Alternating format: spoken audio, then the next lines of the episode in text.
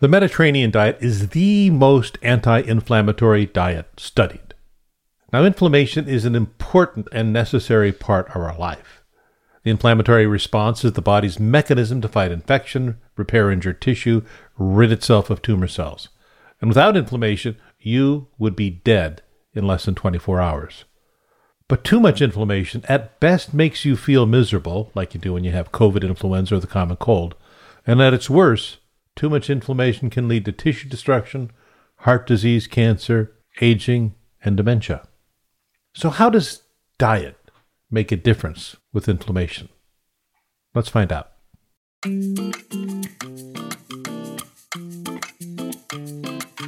I'm Dr. Terry Simpson, and this is Fork U, Fork University, where we make sense of the madness, busting myths, and learning a little bit about food as medicine. First, a short course about inflammation. Inflammation is an important part of the body to defend against bacteria, viruses, yeast, and parasites. The inflammatory response guards against cancer cells and helps eliminate those cells before they become a problem. The inflammatory response helps our tissue heal after injury or a trauma. And the immune system is just one part of that inflammatory response. But sometimes, too much inflammation leads to misery. Ever been in contact with poison ivy? Those hives on your skin are an inflammatory response, the things that you use Benadryl or cortisone cream to get rid of.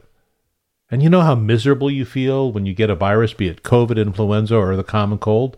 The fevers, the muscle aches, that overall feeling miserable, all are a part of the inflammatory response that we commonly treat with anti inflammatory drugs like aspirin or Motrin. Autoimmune disease like rheumatoid arthritis, inflammatory bowel disease, lupus, or Sjogren's syndrome are all treated with various levels of anti inflammatory drugs, from simple ones like aspirin to powerful ones like Enbrel or Humira. What about food? Can food make inflammation worse? Well, it turns out it can and does. Take the typical Western diet. The Western diet has increased in saturated fat by 11% since 1908 taking the place of really good carbohydrates. Refined sugars have increased from 18 pounds a year in 1800 to over 180 pounds a year in 1999. Thankfully, sugars have decreased a little bit since then. But the Western diet has increased its amounts of alcohol, meats, and dairy.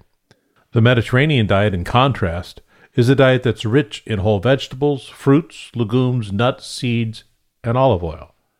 Turns out that the Mediterranean diet decreases the inflammatory response in many diseases associated with chronic inflammation. And all of those chronic diseases have been on the rise. Diseases like obesity, heart disease, cancer, inflammatory bowel disease, rheumatoid arthritis, dementia, diabetes, multiple sclerosis, amyotrophic lateral sclerosis, and fatty liver disease, to name a few. And every one of those diseases are improved by adhering more to the Mediterranean diet. If inflammation is like a fire, then components of the Western diet are adding kindling to that fire and it can get out of control. Take saturated fat. Saturated fat increases inflammation of the gut. In contrast, components of the Mediterranean diet seek to control that fire because the Mediterranean diet is rich in antioxidants like polyphenols as well as being rich in vitamins and minerals like magnesium and potassium, but lower in things like sodium. Multiple cohort studies have shown that the Mediterranean diet, above all other diets, is the one thing that you can do to decrease the flare up of diseases and even prevent others. Imagine that eating better to feel better.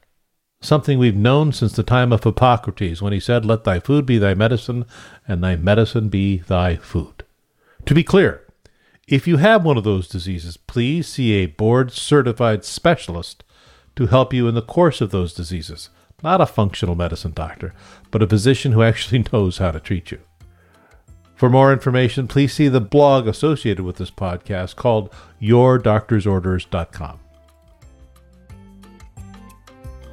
Thank you for listening. This podcast was written by me, Dr. Terry Simpson, and while I am a doctor, chances are I am not your doctor and this is not medical advice but health information. Please refer to your own doctor for your medical advice. If I am your doctor, then my words should be burned on the fleshy tables of your heart. The show was produced by our friends at Simpler Media, Ali Press, and Mr. Evo the pod god, who, while I'm recording this, is in Dublin finding some anti inflammatory beer.